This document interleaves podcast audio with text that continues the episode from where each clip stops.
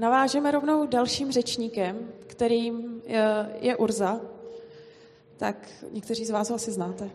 Tak Urza je anarchokapitalistický autor, napsal asi tisíc libertariánských textů na web i do tištěných médií a první českou knihu o anarchokapitalismu. O svobodě, etice, volném trhu, ekonomii a roli státu ve společnosti nejen přes deset let čte, přemýšlí a píše, ale též přednáší, natáčí videa a je zván do různých pořadů i panelových diskuzí. Spolu tvoří svobodný přístav, vede Český a Slovenský institut Ludviga von Misese, jehož je spoluzakladatelem, a patří do předsednictva spolku Svoboda učení a aktivně spolupracuje s mnoha libertariánskými iniciativami. Tak já mu předám slovo. Dobrý den.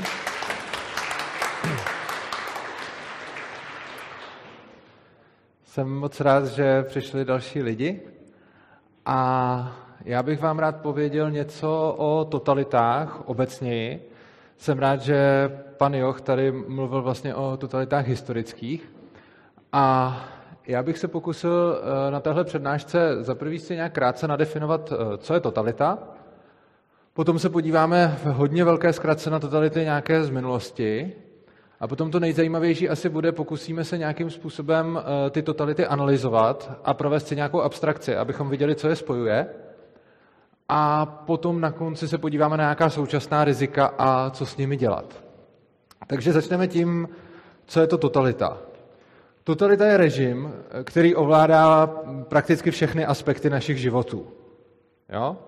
Tohle to není třeba nějak asi víc vysvětlovat, ale je důležité si uvědomit, že totalita nemusí být nutně diktaturou.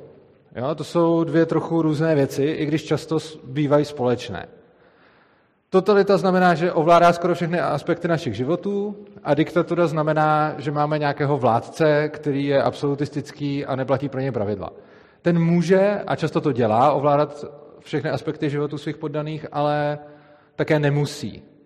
Jo? Čili tohle to není to synonymum, i když se vyskytují často spolu. A proč o tom mluvím? Protože možná ještě důležitější je další bod, a to je vztah totality, diktatury a demokracie. I demokracie může být totalitou, ač nemůže být diktaturou. Demokracie a diktatura jsou opaky. Nemůžete mít zároveň demokracii, kde hlasujete o vládci, a zároveň diktaturu, kde je ten vládce daný a má možnost si klidně ty volby zrušit. Takže skutečně, kdo bojuje za demokracii, tak bojuje proti diktatuře. Ovšem, totalita stojí tak nějak stranou. Demokracie může být totalitní, stejně tak diktatura může být totalitní, protože když stát ovládá veškeré aspekty našich životů, tak to ještě neznamená, že se tam nekonají třeba volby a že, ty volby, že si lidi nemůžou zvolit toho, kdo bude vládnout. Ale pokud je například za těma vládnoucíma stranama nějaký, řekněme, úřednický stát a podobně, nebo výběr z těch stran je zrovna takový, že víceméně všechny jsou nějakým způsobem totalitní, tak nakonec můžete mít totalitní režim i demokratický. Tohle je hrozně důležité si uvědomovat. A samozřejmě téměř nikdo nechce žít v totalitě. To tak nějak všichni vědí a když se řekne totalita, tak se to všem nelíbí. Otázka je, proč teda se to historicky neustále opakuje. Když se zeptáte lidí, tak chtějí být svobodní a nechtějí totalitu. Přesto, když se podíváme do historie lidstva, tak se ty totality neustále pořád znovu vrací. Já tady vezmu takový hodně velký jako průlet letem světem. Eh, původně si lidi mysleli, že nějaký lidi jsou bohové a Bůh je asi dobrý diktátor, takže se rozhodli, že co ten Bůh řekne, je svatý a vydrželo jim to tady tisíce let. A když někteří z těch lidí, lomeno bohů, se rozhodli, že chtějí totalitní režim, tak totalitní režim byl prostě z toho pohledu, že Bůh to tak chtěl, takže proč ne? A je fakt, že tehdy ještě nebyly dostupné dostatečné technologie pro to, aby ta kontrola nad těma lidma byla úplná. Jo, což jako bylo daný prostě tím, že třeba nebyl takový přenos informací a podobně, takže nebylo možné o lidech zjišťovat všechno. Nicméně některý z těch režimů, tak ty všechny byly diktátorský určitě, a některý z nich byli i totalitní, někteří byli svobodnější, někteří byli méně svobodní. Je to přece jenom historie z nějakých jako tisíců let, takže nemůžeme říct, že to byl jako jeden režim, jeden režim za celou dobu. No a lidi časem po těch tisíci letech si uvědomili, že asi nějaký ty lidi mezi námi nejsou úplně bohové. protože když se říznou, tak krvácí, nakonec umřou, tak to bylo taky už neudržitelný. A lidi chtěli svobodu a nechtěli sloužit nějakým falešným bohům, tak si řekli jako člověk bohem to fakt nedává smysl. A potom přišli ještě i s tím, že to, aby byl člověk Bůh, je dokonce rouhání. Takže to udělali celý jinak a řekli si, teď už teda budeme svobodní a nebudeme věřit žádným lhářům, co nám říkají, že jsou bohové a budeme mít jiný vládce, ty jsou z boží vůle zase. Takže potom, co tisíce let lidi věřili, že někteří z nich byli bohové, tak přišli s upgradem, že si řekli, dobře, tak ten, kdo nám vládne, nám vládne, protože Bůh to tak chce. Tohle jim vydrželo stovky let, už ne tisíce, takže lidstvo se učí. Ale nějaká úplná svoboda to taky často nebyla, protože tu totalitu moc tehdy ani neřešili, dokud teda neumírali hlady. A zase nebyly takové technologie, aby mohly ty životy lidí ovládat úplně. Nicméně hodně z vládců, eh, hodně z vládců jako středověkých byli totalitáři. No a tak to se to nějakou dobu trvalo a pak se lidi řekli, tak ne, prostě nikdo není králem z boží vůle, ty lidi jsou stejní jako všichni ostatní a my už fakt chceme být svobodní, takže se z toho všeho poučíme a dáme pryč ty vladaře a budeme se vládnout sami a budeme svobodní. A potom to takhle krásně provedli. A to už netrvalo stovky let, to trvalo desítky let, kdy polovina světa žila v naprosto krutý totalitě, protože lid si to žádal. A tady už i ten stát měl mnohem víc technických prostředků kontroly nad občany než kdy dřív, což znamená, že ta totalita mohla být potom i v praxi mnohem tuší kvůli rychlejšímu přenosu informací a tak podobně. Zajímavé je si jako uvědomit, že ty lidi si jako vždycky mysleli, že když schazují ten původní režim, že teď už budou svobodní a že teď už ta totalita nebude a ono se to potom zase nějak stalo. No a teď teda jsme ještě osvícenější a řekli jsme si teda pryč z komunisty a teď to budeme dělat jinak a lid si bude teda vládnout sám a odvolíme si to a budeme žít v demokracii.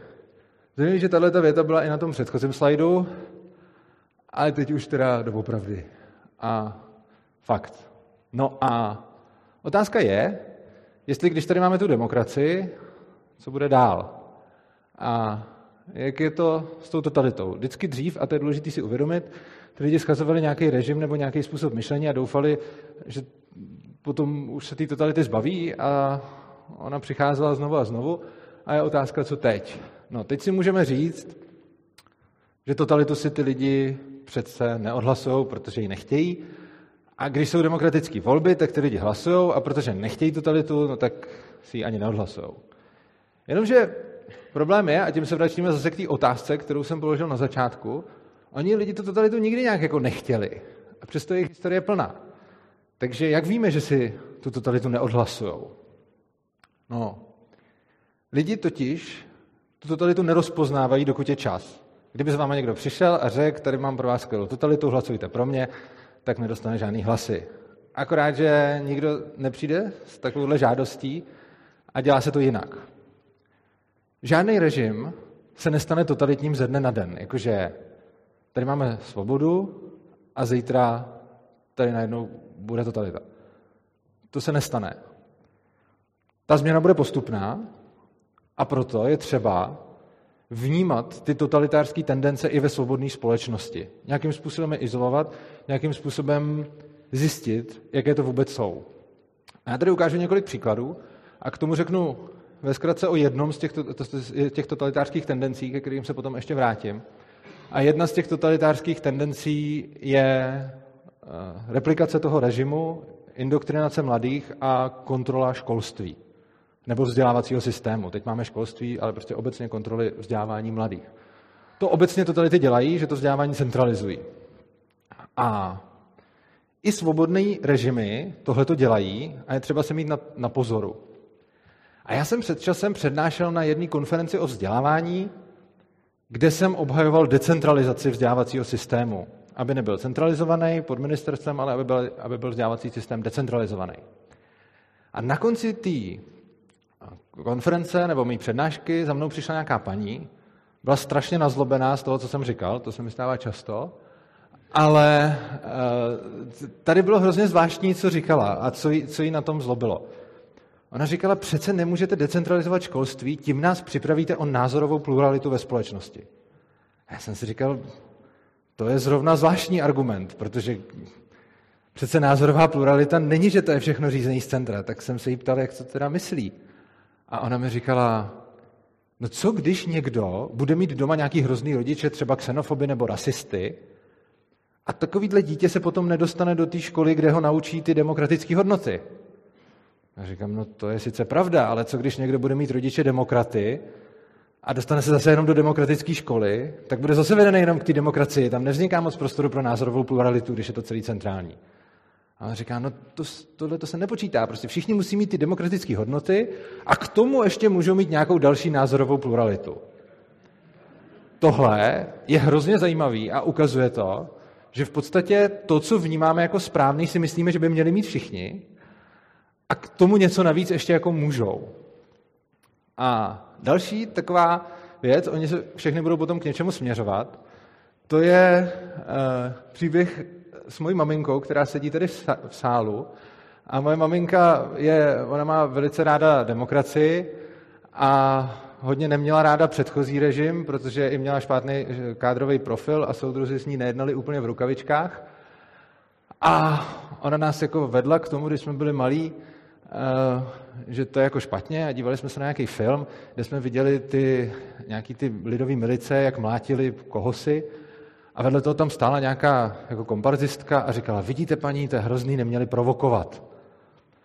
A můj maminku to strašně pobouřilo a říkala, děti, vidíte, takhle to vypadalo, když tam ty lidi stáli, oni mlátili a oni si řekli, neměli provokovat. OK.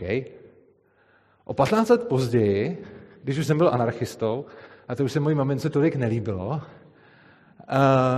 jsem jí vyprávěl o tom, jak mýho kamaráda někde zmátili na policejní služebně a jak mě šikanují policajti a ona mi řekla, no to víte, když jste anarchisti, nemáte provokovat.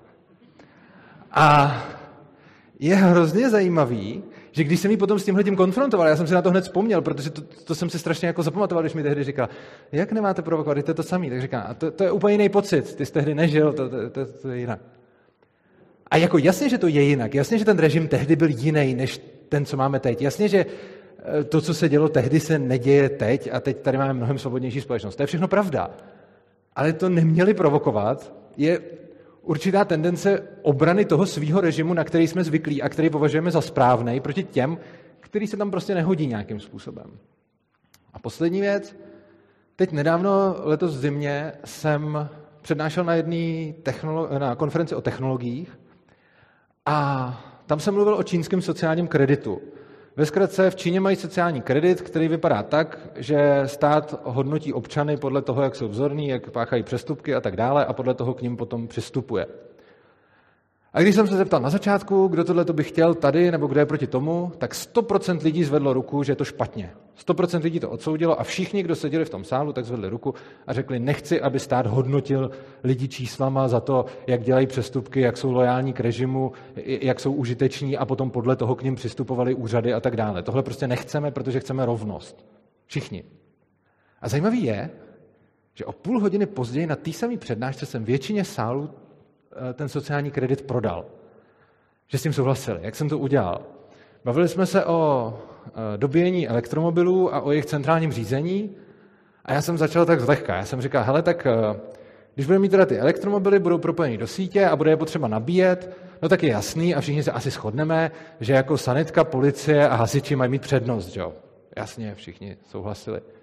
Dobře, a teď jako ještě, co kdybychom to vylepšili a třeba by mohli mít i přednost lidi, co jedou do práce. Jo, protože jdou do práce a ten, kdo jede za zábavu, tak si může počkat. Zase všichni odsouhlasili. Tak jsem klad další otázky a pak už jsem se dostal k otázkám typu, a když někdo páchá víc přestupků, tak taky, a tak to ještě taky pořád většina sálu souhlasila. A v podstatě jsem těmi otázkama dovedl k dalšímu jako principu sociálního kreditu, že kdo páchá přestupky, kdo je pro společnost méně užitečný, kdo je nezaměstnaný, tak si nedobije auto a kdo je naopak eh, pro společnost prospěšný, pracuje a tak dále, tak se ho dobije. A když jsem jim neřekl, to je to hrozný, ten čínský sociální kredit. Ale řekl jsem jim, jo, uděláme to proto, aby byla lepší společnost. Tak to odsouhlasili. Většina sálu zvedla ruce. Takže i když 100% lidí nechtělo sociální kredit, tak o půl hodiny později mi ho většina z nich odsouhlasila, když jsem ho podal přijatelněji. A tohle je hrozně nebezpečný.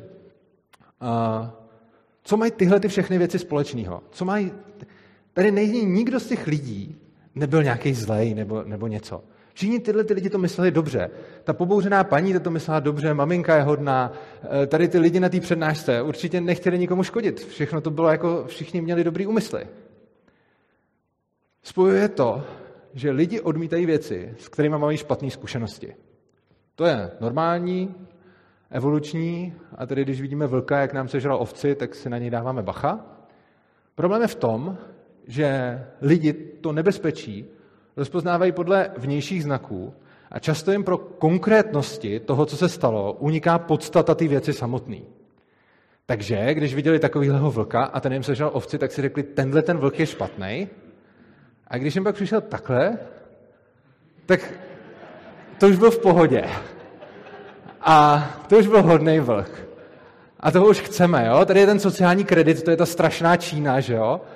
A tady jsou ty naše elektromobily, jak pouští ty maminky eh, do práce první. No a uh, tohle je hrozně zajímavý, protože bychom se měli klást otázku, jak rozpoznám toho vlka v rouše bránčím. Jak, jak poznám, že to je ono, že? No, rozpoznám to tím, že budu znát vlky, ale důležitá věc, a musím znát hodně vlků. Musím znát vlky obecně. Nestačí mi, když znám jednoho vlka. Když znám tady tohoto jednoho vlka, tak si řeknu vlk, no to je to černý a má to chlupy. Spousta věcí na světě je černých a má chlupy. A potom přijde vlk bílej a ještě se obleče jako ovce a už jsem v háji, že jo. Oproti tomu, když znám vlky, vím, jak vypadají, vím, jak se chovají, tak potom toho vlka poznám, i když by mu třeba chybělo ucho, nebo měl na hlavě ovci, nebo měl úplně jinou barvu. A tohle je stejný s těma totalitama. Jak já rozpoznám totalitu v nějakém rouše svobody? No, zase stejně. Rozpoznám ji tím, že budu znát totality, ale pozor, musím znát totality obecně a nejenom nějaký konkrétní totality, proti kterým se musím vymezovat. Jako dneska se všichni budou vymezovat proti nacismu, komunismu, který jsme tady zažili. Ale jde o obecnou znalost, aby jsme se mohli bránit proti tomu, co přijde, a ne proti tomu, co bylo. Že? Protože potom si budeme dál opakovat tu historii, kdy jsme vždycky svrhli jednoho krále a pak jsme se nainstalovali něco skvělého, nového, ale ono to nebylo tak dobré, jak jsme si mysleli. Obecně jde o schopnost abstrakce. Je to neuvěřitelně důležitá lidská schopnost, že ten jev analyzuju a hledám jeho společný rysy. Tak si to budeme tady spolu vyzkoušet. Uh, totality. Jaký můžou mít totality společný rysy? Vláda jedné strany, třeba. Uh, plošný teror, brutalita, že v nějakým způsobem začne jako ten represivní režim potlačovat všechny lidi, co tam žijou. Všechno je to pod nějakou extremistickou doktrínou, chrání revoluci, čili ta, tota, ta totalitní, ten totalitní režim nějak přišel k moci a potom se třeba jako Torcký s Leninem hádají, kdo komu ukrad, uh, se Stalinem, hádají o tom, kdo komu ukrad revoluci, že tu revoluci si chrání. V rámci její ochrany můžou zavádět jako vyhlazovací tábory, zabíjet tam lidi, to zase známe od nacistů, nějaký diktátor, vůdce jako postava nad tím vším a pak zavření hranic, aby nikdo nemohl utéct. Já se vás zeptám, kdo si myslí, že kdybychom tyhle ty obecné rysy takhle třeba vyučovali ve školách, nebo jsme s nimi seznamovali svoje děti a tak podobně, kdo si myslí, že by nám tohle to mohlo pomoct? Ruku nahoru. Nikdo. Ne, jo, už to těžší nehlásit, dobře, víc. OK, třetina. Dobrá. Třetina lidí si to myslí, dvě třetiny ne, nevíme proč, každopádně to je úplně špatně, že jo. To nejsou společné rysy totalit. Teď jsem vám popsal vlka stylem, je černý a má chlupy. Ale vůbec jsem nepopsal, po, po, nepopsal podstatu vlka. Vláda jedné strany to není podmínka pro totalitu. Těch stran může být u vlády víc, můžou se tam střídat, může za nima být nějaká e, úřednická mašinérie, která bude tu totalitu vytvářet. Plošný teror a brutalita ne, to je až to poslední, na co ty totalitní režimy sahají, když jim to selhává. Oni můžou vládnout pomocí strachu a nemusí jako brutálně terorizovat všechny. Extremistická doktrína. To je hrozně zajímavý. Jo? Buď, si, buď si myslíme ty extremismy, jako je komunismus, nacismus, což známe teď, což samozřejmě není podmínka totality, můžu mít totalitu na jakýkoliv jiný ideologii. Ale hlavně, a to je taková jako dobrá past, uh, extremismus je to, co není hlavní proud. Pokud vám někdo bude instalovat totalitu, tak to rozhodně nebude lidem připadat jako extremismus. Ta ideologie, o kterou se ta totalita opírá, bude přijímaná hlavním proudem a rozhodně nebude extremistická a nebude na okraji. Nikdo vám nezavede totalitu extremistickou, protože je to extremismus proto, že tomu věří pár lidí. Proto taky teď v momentální chvíli nehrozí nacistická totalita, protože tady někde pár holohlavých nácků a každému jsou v podstatě ukradený. To, o jakou ideologii se bude opírat následující totalita, bude ideologie, kterou všichni používají, eh, všichni jako považují za normální, jsou na ní zvyklí, nemusí s ní souhlasit, ale bude to něco jako obecného. Ochrana revoluce, totalita vůbec nemusí vzniknout revolucí, může vzniknout postupně. Ta revoluce bude až nějaký poslední krok. Vyhlasovat svý tábory taky není nutný. Je potřeba nepohodlných lidi nějakým způsobem odstraňovat ze společnosti, ale zdaleka není nutno je zabíjet. Ono to i pobuřuje potom lidi a tak, čili stačí je sociálně znemožnit nebo někam odstranit, ale není nutný je, není nutný je zabíjet, že jo? dáte do vězení třeba. Diktátor, to není vůbec potřeba takovou osobu mít, jako nějakého vůdce jednoho. A zavřený hranice k tomu většinou potom dojde, protože začnou utíkat lidi, ale zase to už je pozdě a není to nějaký základní znak a spousta totalit může mít hranice otevřený, zejména pokud třeba okolní země budou na tom nějak ekonomicky špatně, tak tam nikdo nebude moct chtít utíkat. Tak, tohle je to, jak spousta lidí uvažuje, před tímhletím se má na pozoru a nejsou to ty věci, které totality doopravdy spojují. Pojďme se na ně podívat teď už doopravdy. První věc, a to vyplývá z definice, je regulace víceméně všech aspektů našich životů. Tak nějak definice totality. Další, centralizace vzdělávání a indoktrinace tou ideologií. Každá totalita se opírá o nějakou ideologii a tu ideologii je potřeba vštípit všem už od dětského věku. Ta ideologie, pozor, může být prakticky jakákoliv. Na skoro jakýkoliv to, eh, ideologii můžete vybudovat totalitní režim. Nemusí to být žádný extremismus. To se potom, až ta další generace po té totalitě to bude označovat zpětně za extremismus, ale v tu chvíli, kdy to bude přicházet, vám to jako extremismus nebude připadat. Omezování svobody projevu a názoru, to je jasný. Další rys totalit je omezování práva držet a nosit zbraň.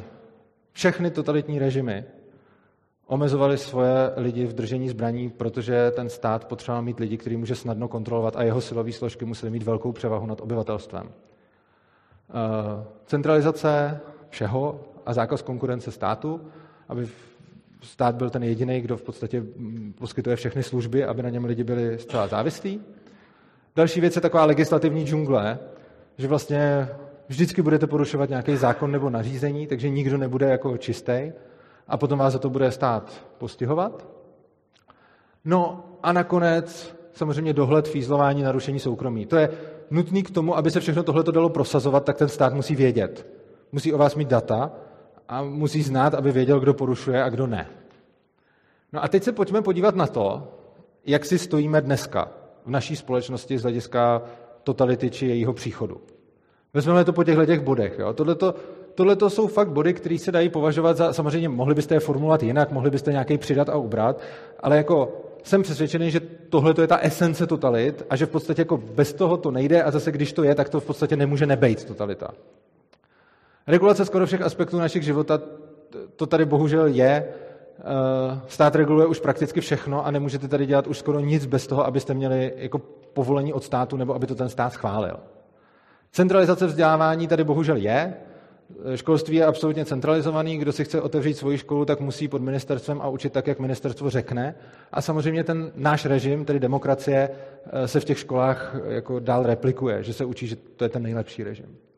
Omezování svobody projevu a názoru, to, to je docela dobrý. Eh, ne, že bychom tady měli úplnou svobodu slova, to nemáme, protože nemůžu tady začít hajlovat, to bych byl postižitelný, ale až na nějaký takovýhle excesy tady svoboda slova docela je a můžeme víceméně vyjadřovat to co, eh, to, co chceme. Takže tady bych řekl, že jako docela OK. Eh, právo držet a nosit zbraň tady taky docela máme. Samozřejmě jako potřebujete zbroják a ne všechny zbraně můžete držet. Na druhou stranu naše zbraňová legislativa je fajn, takže taky jako dobrý. Eh, centralizace a zákaz konkurence státu v těch oborech, ve kterých podniká stát, školství, zdravotnictví a tak dále, to už je špatný. Sice to není tak hrozný, ale, ale nic moc. Legislativní džungle, eh, ta je tady neuvěřitelně drsná, ale zároveň se to tak moc nepostihuje.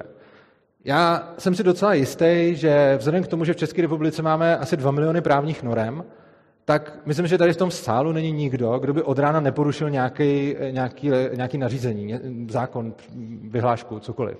Myslím, že všichni jsme neustále něco jako porušujeme. Jenomže, co je dobrý zatím, a není to tak totalitní, že tady není jako rovnou ta tajná policie, která by vás na tom vařila, takže v tomhle je tady volnost. Čili je tady ten teoretický aparát, ale ještě se to neděje tak moc prakticky, takže jako něco mezi. No a dohled fízlování, narušování soukromí taky nic moc. Nemáme tady takový ten absolutní jako stát, který by měl kameru v každém domě, ale jako už od chvíle, co se narodíte, tak stát má vaše rodné číslo, má vaše datum narození a má o vás všechno. Jo? Pak dělá sčítání lidu, kde mu odvádíte všechny ty citlivé údaje. Je hrozně zajímavý, že si dáváme pozor na to, aby soukromí společnosti o nás neměly citlivé údaje, řeší se GDPR a podobně, ale stát má obrovské množství našich jako citlivých údajů. Má naše zdravotnické dokumentace, eh, má jako neuvěřitelně moc dat, který nikdo jiný nemá. Takže jako dat sbírá stát spoustu, byť by to mohlo být horší. Tady jsme se podívali na ten stav, jak to teď momentálně vypadá. A teď bych ještě, protože tohle považuji za fakt důležitý, ukázal nějaký trendy. Jo? Jedna věc je, jak na tom jsme, že třeba tady špatně, tady docela dobře, tady tak nějak nic moc. Ale otázka je, kterým směrem se ta která daná oblast vyvíjí. Jo? Takže je to to, kam to směřuje momentálně, když vezmeme tu první, tak to je hodně špatný. Jo. E, neustále parlament chrlí pořád nový a nový zákony a nařízení a prakticky se žádný neruší. Jo. Tohle prostě prosazuje se zákon, mluví se o tom, k čemu by měl sloužit, udělají se nějaké jako důvodové zprávy, pak se to obhajuje. Když se ten zákon prosadí, tak už nikdo nikdy neudělá zpětnou revizi toho, jestli ten zákon měl nebo neměl smysl. A v případě, že nesplnil to, jaký byly očekávání, že by ho rušil. To se prostě neděje takže regulací neustále přibývá. Co se týče centrální, centralizace vzdělávání, tak tam je to napůl. To sluníčko je tady proto, že na jednu stranu se uh, víc rozvolňují různé modely vzdělávání, které dřív třeba nebyly tak úplně možný, takže tady vznikají různé jako relativně svobodnější školy a takové instituce, ten mráček je tam proto, eh, že se zvyšuje třeba ta povinnost. Řeší se, je povinná školní docházka, řeší se zvýšení její platnosti, udělal se i poslední rok školky a tak dále. Což znamená, že centralizace vzdělávání tady, eh, tady je docela velká. Omezování projevy svobodu a názoru, ačkoliv eh, s projevem svobodu a názoru jsme tady na tom docela dobře, tak ten trend moc dobrý není. Když se podíváme na to, jak se tady mohlo mluvit a co se mohlo říkat v 90. letech, aniž byl člověk postižený, tak to bylo výrazně víc než dneska. A byť dneska je to pořád dobrý a pořád tady můžeme mluvit v zásadě svobodně, tak eh, případy toho, kdy někdo za projevení názoru je nějakým způsobem popotahovaný, se neustále, eh, neustále množí.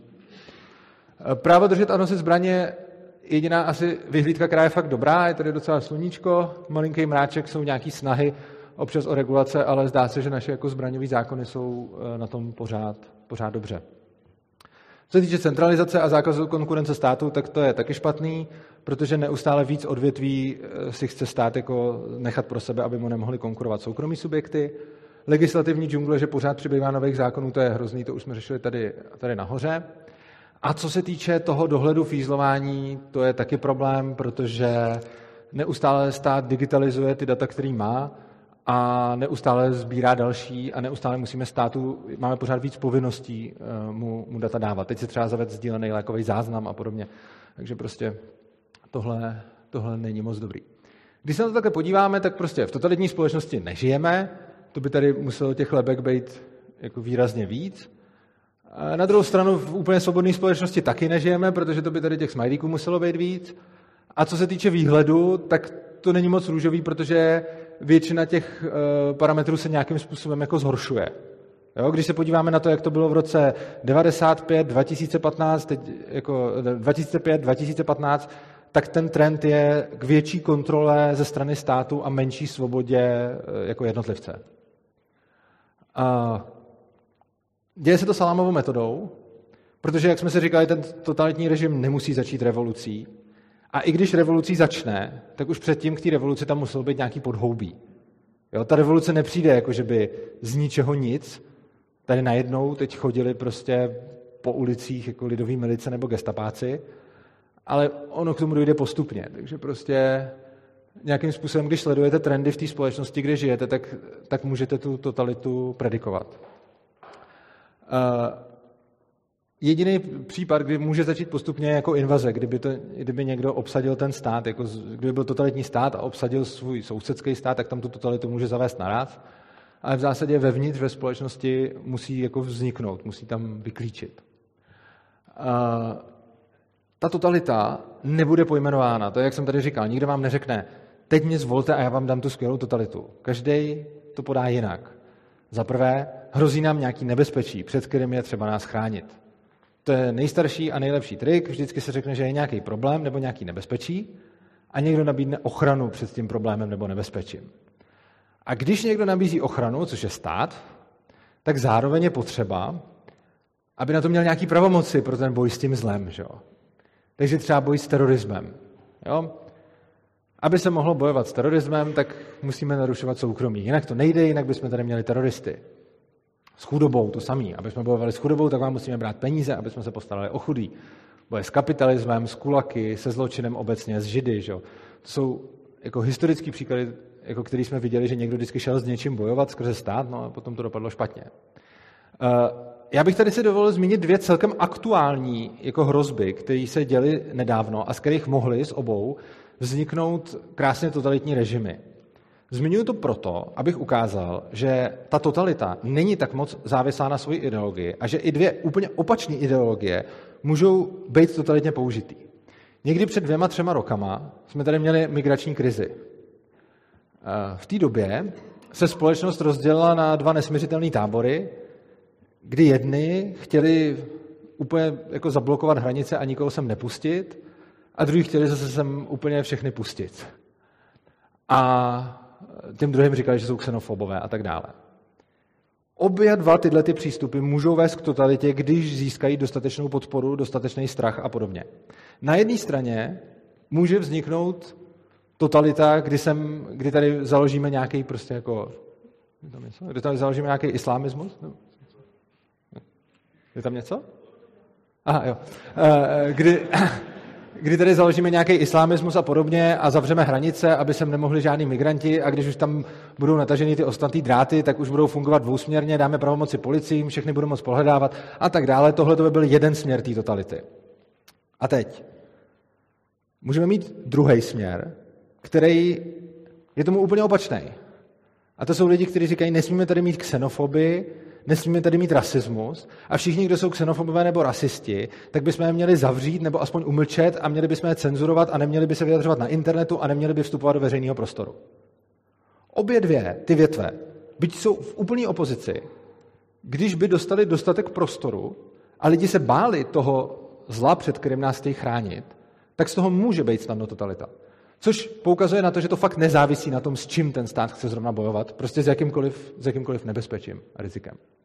Důležitý je, že mezi těma jednotlivými krokama, který ten stát jako podniká, když zpřísňuje ten režim, máme vždycky čas si na to zvyknout. Jo? Ono, kdyby někdo přišel rovnou s těma opatřeními, které máme tady teď, třeba před 20 lety, tak to s tím všichni pošlou do háje, protože by to byla strašně velká jako legislativní džungle naraz. A když se to zavádí postupně, tak, tak vlastně v pohodě. A další strašně důležitá věc, mně se to přece netýká. Tohle je strašně zrádný. Je hrozně zrádný říkat si, je v pohodě něco zakázat, protože já nejsem ten, koho se to týká. Takže třeba zákaz chovu exotických zvířat. Skoro nikdo nechová exotický zvířata. Takže když pak přijde nějaký politik a řekne, zakážeme chov exotických zvířat, protože někde někdo týrá exotický zvířata, takže mi řeknou, no, to je jako rozumný, to bychom mohli zakázat. Čo? A ty lidi vůbec jako netuší, kdo jsou chovatelé exotických zvířat, vůbec netuší, jako, co se tam děje, o čem je vlastně řeč, ale někdo jim řekne, hej, to zakážeme a oni si řeknou, já to nechovám, mě se to netýká, tak jo, tak to zakážeme. A ono samozřejmě každý takový zákaz s sebou potom nese něco dalšího, že ono je potom třeba ho nějak vymáhat, je třeba to nějak kontrolovat, je třeba ty zvířata někde registrovat a tak dále, takže tam zase vznikne nějaký jako aparát, který je přesně součástí té totality. Zákaz exotických zvířat, byť tam může být úplně ukradený, protože exotické zvířata nechováme, je krok svobodné společnosti k totalitě. A to jsem vzal jako jeden příklad, jich tady celá spousta. můžeme zase teď, teď se hodně jako regulují drony, že?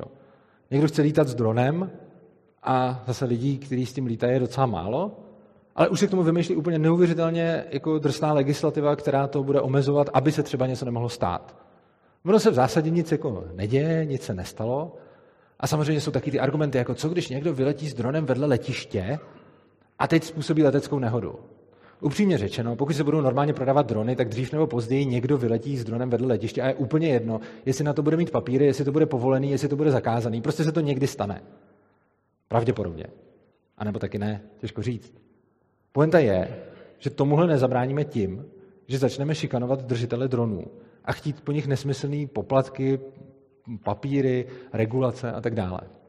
A zase, když si člověk řekne, mně se to netýká, tak do jisté míry ne přímo, ale potom ty následky se ho týkají, protože potom žije v méně svobodné společnosti. A tohle je obecně, a když se podíváme na ty konkrétní hrozby, které tady máme, to je už trošičku rekapitulace. Za prvý, každá ta regulace je krokem k autoritě, to je to, o čem jsem tady teď mluvil. Potom další hrozbou je propaganda režimu, která je neviditelná pro oběti té propagandy. Krásný příklad je ta paní, eh, která chtěla, aby všichni se povinně museli učit tu, o té demokracii, že nejlepší, a potom si teda dělejte, co chcete, ale o demokracii, že nejlepší, se musí učit jako povinně každý, protože by bylo hrozný, kdy se to neděl, kdyby se to nedělo.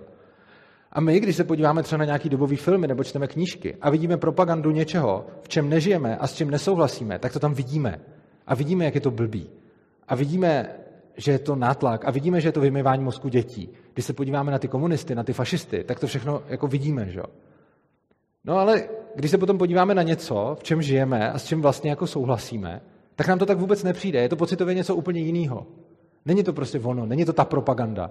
Takže je sice hrozný, když se v nacistické škole říká jako malým dětičkám, kteří z toho ještě nemají rozum, že arijská rasa je vyšší rasa. A já souhlasím, je to hrozný. Ale ten princip, že něco jdu říkat dětem, kteří z toho ještě nemají rozum, se ničím neliší od toho, když jim říkám, že demokracie je ten správný režim a všechny ty ostatní jsou horší, že ta demokracie je to, co chtějí, ta svoboda. Protože se o tom taky nemůžou rozhodovat. A přesně tohle je pro nás neviditelný, protože jsme s tím taky prošli. Další hrozba je data o občanech v rukou státu. Je to počátek toho fízlování.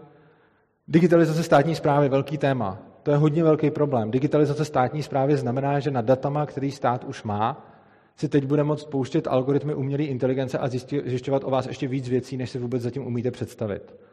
Koho by to víc zajímalo, můžete se podívat na kanál Svobodného přístavu na YouTube, kde, eh, kde, o, tom, kde o tom mluvím asi půl hodiny nebo tak, takže tam tady nebudu rozebírat. No a nakonec, když se stane nějaký zlo normou, tak lidi ho nevidí a zvyknou si na to. A často potom říkají, jako nic není černobílý a, a vlastně nějak žijem a musíme být nohama na zemi a je to jako praktický a podobně. Ale prostě některé věci kolem nás jako jsou zlo. A když přijdou policajti a zašijou holku, která kouřila jointa na ulici, pak ji drží na fízlárně a pak o tom píšou na sociální sítě, to je prostě zlo. A je úplně jedno, jestli se tím ta holka poškozuje nebo nepoškozuje zdraví poškozuje, já vím. Ale to, že ji zbalí a drží na fízdárně, jí to zdraví fakt jako nenapraví. A ona pravděpodobně nepřestane potom jako hulit, jenom to nebude dělat na ulici. A takovýchto příkladů je strašně moc. A když vidíme takovýhle zlo, tak to pak často máme tendenci obhájit jako, no tak jednala proti zákoně, no tak, tak co už prostě. Zákony jsou zákony a platí pro nás všechny. A tím se potom můžeme dostat i k mnohem horším věcím, které si omluvíme tím, že zákon je zákon. Že? No, Tohle to jsou ty hrozby. A teď, když se podíváme na to, jakým způsobem s nima nakládat a jakým způsobem třeba ten trend nějak zbrzdit. Jo? Protože jsem tady řekl zatím nějaký celkem jako negativní věci, co se děje, co nám hrozí. A teď nejsem politik, takže neříkám, tohle to všechno vám hrozí a když mi teď dáte hlas, tak já to za vás zařídím. Já říkám, Často řešíme plošní problémy tím, že voláme státní řešení a že chceme politiky nebo stát, aby na to vydali nějakou legislativu, aby to zařídili. Tohle je vždycky krok k totalitě. A to, co já říkám, je nedělejme to a odmítejme tyhle ty řešení, když to někdo dělá. Prostě nevolejme stát, aby řešil problémy za nás. Ono je to sice jako svůdný prostě. Je to super, ten stát má tu moc to vyřešit, Ale i když si vezmeme nějakou legislativu, která vypadá fakt, že jako dobrá, jo, tak třeba, teď jsem nedávno viděl, dětský hřiště, tam musí mít všechny ty prvky upevněný pevně v zemi, aby to na někoho nespadlo. To si řeknu, no jasně, tak jsou to dětský hřiště, jsou tam děti, že jo, hrajou si tam. Tak je přece dobrý udělat zákon, že všechny ty hřiště budou muset být zabezpečený, že jo. Jo, vypadá to celkem jako rozumně. Tak řeknu politikům, hej, prolobujte to. No a potom přijde co? To, co už si neuvědomujeme, a to je, že každý, každá věc, kde si hrajou děti, se bude muset nějak právně dělit na to, jestli to je nebo není hřiště. Když pak někdo bude chtít někde udělat prostě něco jako dětské hřiště, tak si bude muset zjišťovat, jaká je definice dětského hřiště v zákonu. A bude si muset zjišťovat, jaký splňuje normy. Protože co když ne? A pak to třeba radši neudělá. A dětský hřiště je detail, protože za tolik lidí nestaví dětský hřiště. Na druhou stranu, když se podíváme na všechny hygienické normy, které musí splňovat každá pitomá kavárna, tak spousta lidí si prostě nezaloží kavárnu, protože na tohle to nemá nervy. A ono to vypadá skvěle, pojďme to jako zařídit. Ale potom ta cena za to je prostě vysoká. A ono se to dá řešit i jiným způsobem. Ono se to dá řešit tak, že každý rodič se podívá, kam bere svoje dítě a když to je hřiště, který se rozpadá, tak ho tam nevezme. Že? A pokud vás to zajímá, tak zkontrolujte, na jakých hřiště vodíte svoje děti, ale nevolejte potom, ať to politici jako zajistí legislativou. Další problém je, když chceme řešit škody z regulací tím, že uděláme další regulace. To vezmu celkem rychle, typický příklad. Zregulovalo se, se, zregulovalo se nájemný, zregulovali se developeři, zamítali se stavby a pak ejhle v Praze je bytová krize a řešením toho regulací přikážeme developerům, aby zase něco dělali a dávali nějaký byty městu. To není řešení. Trh práce, to samý. Chraňme zaměstnance, zvyšujeme e, jako zaměstnaneckou ochranu a potom nikdo ty lidi nechce zaměstnávat. Zase. Svoboda na sociálních sítí, to samý sociální sítě něco cenzurujou a pak přijde někdo, jako je Václav Klaus mladší a řekne, donutíme je, že to nesmějí cenzurovat. Prostě. To taky není dobrý. Prostě ta sociální síť má jako si sama rozhodovat o tom, co tam se bude dít. Zase jsou to všechno témata, které jsem tady prolítnul hodně rychle a když se podíváte na ten můj YouTube kanál, tak tam se tomu věnuju všemu uh, detailně. Další věc je, když se bráníme rušit regulace kvůli existenci jiných regulací.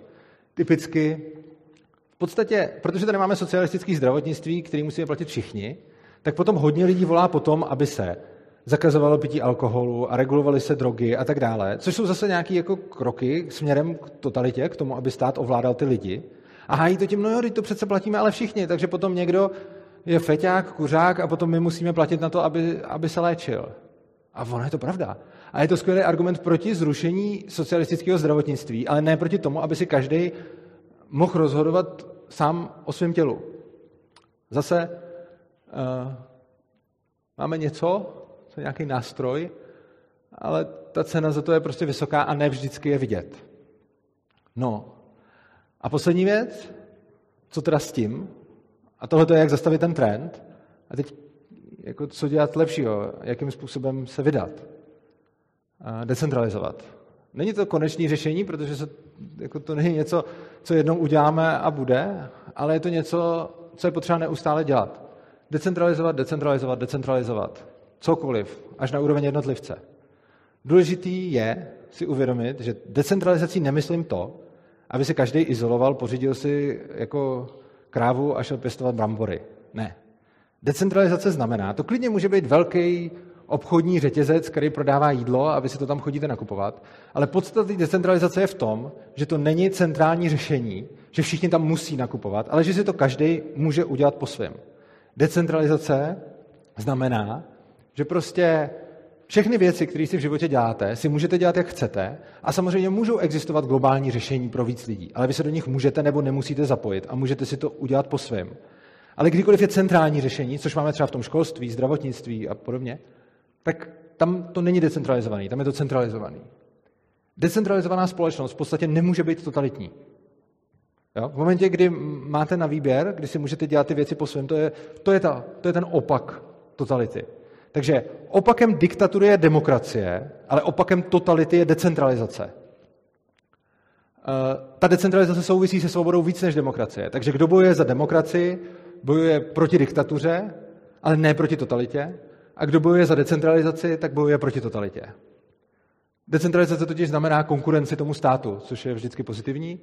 A poslední věc, kterou řeknu už na závěr, eh, extrémní decentralizace je anarchokapitalismus, což možná mnozí z vás neznají, a je to něco docela zajímavého, na čem, o čem se můžete zase dočíst třeba na mém webu. Tak, to by bylo v podstatě všechno. Udělám hodně rychlej závěr.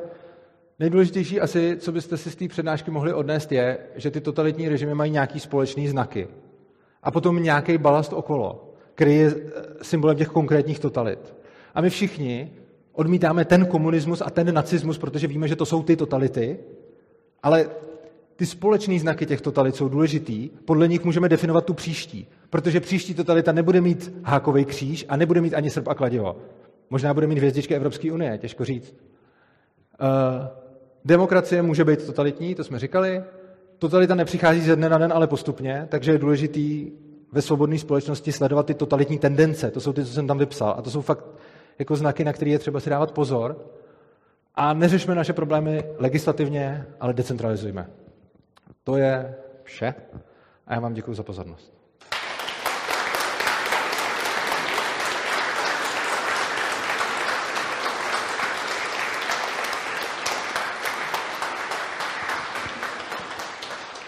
Nyní je opět prostor na vaše dotazy, tak jestli máte někdo dotaz, tak se mi přihlašte. Jak jste mluvil o tom, že my nežijeme v totalitě, nebo si to myslíme, tak já si myslím, jak si o Rosku tady myslíme, co ty lidi, co ten stát jim říká, tak ve stejné bublině mediální a všeho žijeme úplně my. Akorát my tomu věříme, že je to dobré a ta druhá strana si říká to, co si my říkáme o Rusku. Že to tam je, ale oni si přijdou v pořádku a naopak. Ano, máte v podstatě pravdu v tom, že všichni ty lidi, kteří žili v té počínající totalitě, si většinou nemysleli, že v ní žijou. Takže už jenom na základě tohodle já těžko můžu říct, ano, na 100% nežijeme v totalitě. Ale myslím si to proto, že když jsem se podíval, jako když studuju ty totalitní režimy a dívám se na to, co mají společného a vypíchnu si z nich ty společné body, tak mi přijde, že tady většinou ještě nejsou naplněny, byť některé ano a stále více jich naplňuje. Tamhle se hlásil pan vzadu. Já si dovolím eh, lehce oponovat té tezi, že opakem totality je decentralizace. Když se podíváme třeba na některé totality urbistické, islamistické, mm-hmm. třeba na hnutí Hezbollah nebo na islamský stát před rokem 2013, mm-hmm. oni velmi účinně vymáhali svoje totalitní požadavky, totalitní podřízení se salafistické verze šarí, ale neměli stát. Oni formálně neexistovali, nikdo o nich nevěděl, prostě když někdo neposlouchal, tak z čista jasné se objevila banda maníků se samopaly, unesli ho, umučili a zavraždili. Uh, Byl to skrytý teror. Ano, tam hrozně záleží na tom, uh, tam hrozně záleží na tom, jak si definujete stát. Podle mě tohle to už dodef- jako, já definuji stát jako monopol na násilí na daném území, což oni tam v podstatě, což oni tam v podstatě Dobře, tak jsou tam dvě ty organizace, které ho mají, tak, tak, takže není to úplně monopol, to je pravda. Nicméně ta poenta je, že tuhle, tahle ta společnost podle mě není decentralizovaná. To je to, co jsem říkal. Decentralizace neznamená, že uh, tam není nějaký jako... Uh, to, ta centralizace není společná s tím, že je tam hierarchická struktura. Může být hierarchická struktura, která je decentralizovaná a může být nehierarchická struktura, která decentralizovaná eh, není. Ta decentralizace je o tom, jestli já mám výběr, co budu dělat a jestli, jestli si můžu cokoliv udělat i mimo ten režim, anebo ne. A tam tohle to podle mě neplatí, protože já tam nemám možnost, když budu chtít si jít pěstovat prase a potom ho sníst. A tohle je podle mě něco, co, co tam prostě není. A tím pádem to není dle mě decentralizace. Samozřejmě je otázka, čemu říkáme decentralizace a jak si ten pojem, pojem nadefinujeme. Dobrý den, Urzo. Já bych měl dvě otázky. Dobrý den, já nevidím, kdo se... Jo. První otázka je vlastně, ty zmluvil o tom, že diktatura a demokracie jsou jakoby uh, protipóly. Ano. A chtěl jsem se zeptat, když mám demokracii, není to jakoby jenom, že většina vládne menšině a tím pádem vlastně je to jenom jinačí množství toho vládnoucí jakoby diktatury? Není to uh, jako, že... Tak ta diktatura je, ona má jako víc prvků, jednak to, že je tam nějaká úzká skupina, která vládne, Jakože když vládne prostě jako 80% lidí, což není případ demokracie, tam vládne mnohem méně, až jak voleb chodíme. A kdyby vládlo 80% lidí, tak to vlastně není jako diktatura, že jo? protože tam není ten ten diktátor, ten nemá tu absolutistickou moc. A druhá věc je, že tím, že se tam konají ty volby, tak tam není nikdo, kdo by stál jako nad tím zákonem a nad tou vůlí toho lidu. Což znamená, že oni ho jako můžou svrhnout. A tohle to je to, co v té diktatuře není. V té diktatuře nemůžete toho diktátora svrhnout jinak, než tak, že budete mít víc síly a prostě ho jako zastřelíte nebo mu budete vyhrožovat. Ale prostě nesvrhnete ho volbama. Což znamená, že demokracie je protipolem diktatury v tom smyslu, že uh, v diktatuře stojí ten vládce nad vším, i nad zákonama, i nad lidma a může si dělat jako co chce. Což neznamená nutně, že bude utiskovat ty lidi. Jo? Může to být totalitní, který utiskuje a může to být jako netotalitní, který neutiskuje, ale může si dělat, co chce. A v demokracii máte nějaký režim, který podlejhá právě ty vůli lidu a tam může toho diktátora vyměnit, nebo diktátora toho vlád, vládce vyměnit a tím pádem jsou to jakoby protipóly. V podstatě nemůžete to mít zároveň. Takhle jsem to myslel. A jestli můžu ještě jednu otázku, vlastně o té salámové metodě. Metodě, ano, děkuji. Ano. Se mluví hodně, že se používá na všechno možný. Mhm. A chtěl jsem se zeptat, jak se proti tomu bránit. Vlastně to se používá všude možně kritickým myšlením, nebo co proti tomu dělat? No, Děkuji. Trvat si na svém a neustále dokola říkat to, že něco je prostě špatný a vystoupit a stejně říct, tohle to je špatně a oni vás ty lidi potom budou mít jako za idiota. Takže já když někam vždycky přijdu a mluvím o školství a mluvím o tom, že je prostě špatný, aby stát rozhodoval o tom, jak se budou vzdělávat naše děti, tak to je něco, co sto let zpátky by všichni vzali, protože by bylo absurdní, aby někdo jiný než rodiče rozhodoval o tom, jak se budou vzdělávat ty děti. Jo? To prostě tehdy vůbec jako nebylo, že by byl nějaký ministr, který by říkal, tohle to musíte povinně jako učit všechny ty děti. Nebo někde jo, už, ale třeba 200 let zpátky to nebylo. No a dneska, když řeknu, to je zvrácený prostě, když vezmete jako ty děti a, a někdo, nějaký jeden člověk jako nahoře jim bude nutit, co se mají učit a jak se mají vzdělávat. No a většina lidí si ťuká na čelo a řekne si, že jsem idiot, ale když jim to potom pořád říkám a vysvětluju, tak na to časem třeba někdy slyší. Ale já nevím, jak se to proti tomu bránit obecně. Tohle je to, co s tím dělám já, ale třeba přijde to na něco lepšího. Děkuji. Ahoj. Mám, já to jenom zkusím záměrně vyostřit. Ty jsi tam na jednom slajdu měl těch šest bodů, které jsou charakteristikou totality. A... Vážně. Jo, vážně, to byly tyhle a myslím, že jich bylo tak, jo, bezva. sedm. Můj dotaz je, hele, sedm. Musí být splněny všechny, anebo stačí jeden? Uh, jeden... Schválně binární. Jo? Binární záměrně jeden... vyostřuju. Jo. Dík. Jeden určitě nestačí. Uh, ostatně jako ono máme některý usplněný dneska, že jo? Jakože regulovaný skoro všechny aspekty našeho života jsou a centralizace vzdělávání a indoktrinace tou ideologií tady je. Takže tyhle ty body splněny jsou a já si myslím, že ještě v totalitě jako nejsme, ale myslím si, že eh, nevím, jestli úplně všechny. Ono totiž potom, podle mě není úplně dost dobře možný je splnit tak nějak třeba jako šest z těch sedmi. Jo? Čili myslím si, že musí být splněny všechny, ale neumím si dost dobře představit příklad společnosti, která bude mít vlastně jako všechny splněný a jeden bude jako v pohodě. Čili ono to je navázaný. Takže myslím si, že, to, eh, že na to, aby to byla totalita, musí být splněny všechny tyhle ty věci. Ale ono prostě, když tady máte reálně těchto těch prvních šest, tak třeba to potom nejde udělat bez toho, abyste měli narušení soukromí, aby stát vás fízloval, aby, abyste byli pod dohledem, protože jinak si neprosadí tohle. Že?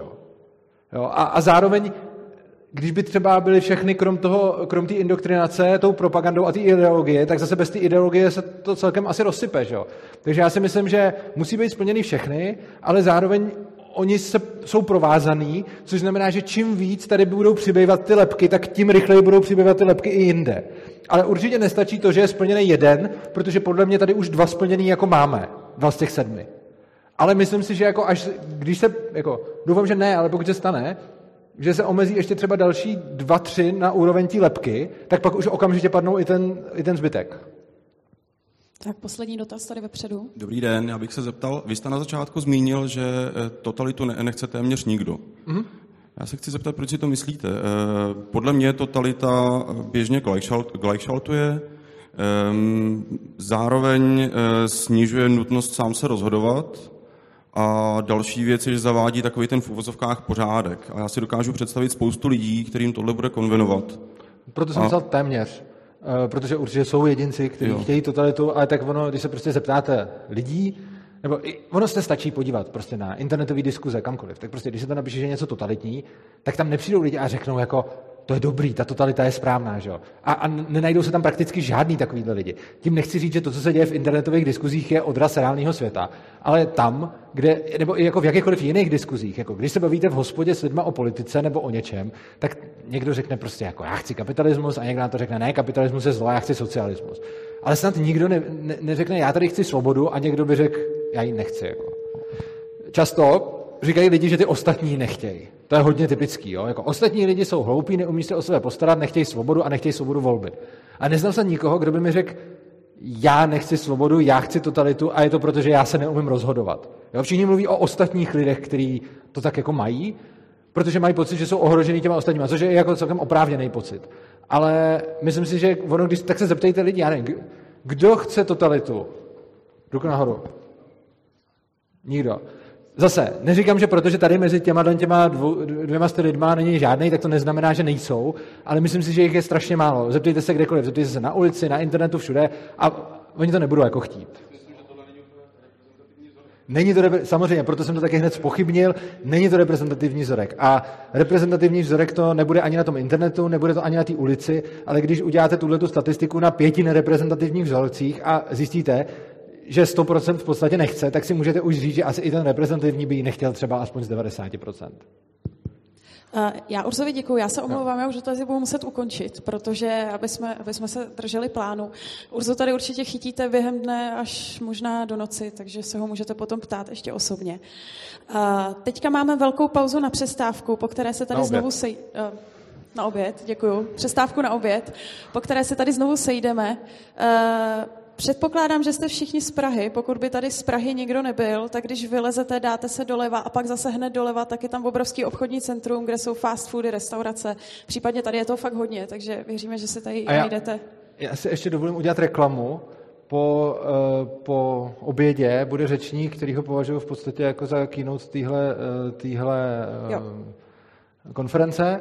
A určitě si to nenechte ujít a přijďte včas. Myslím si, že to bude fakt zajímavý. Jo, tak jo, tak, Díky moc, tak se. dobrou chuť a setkáme se tady za hodinu.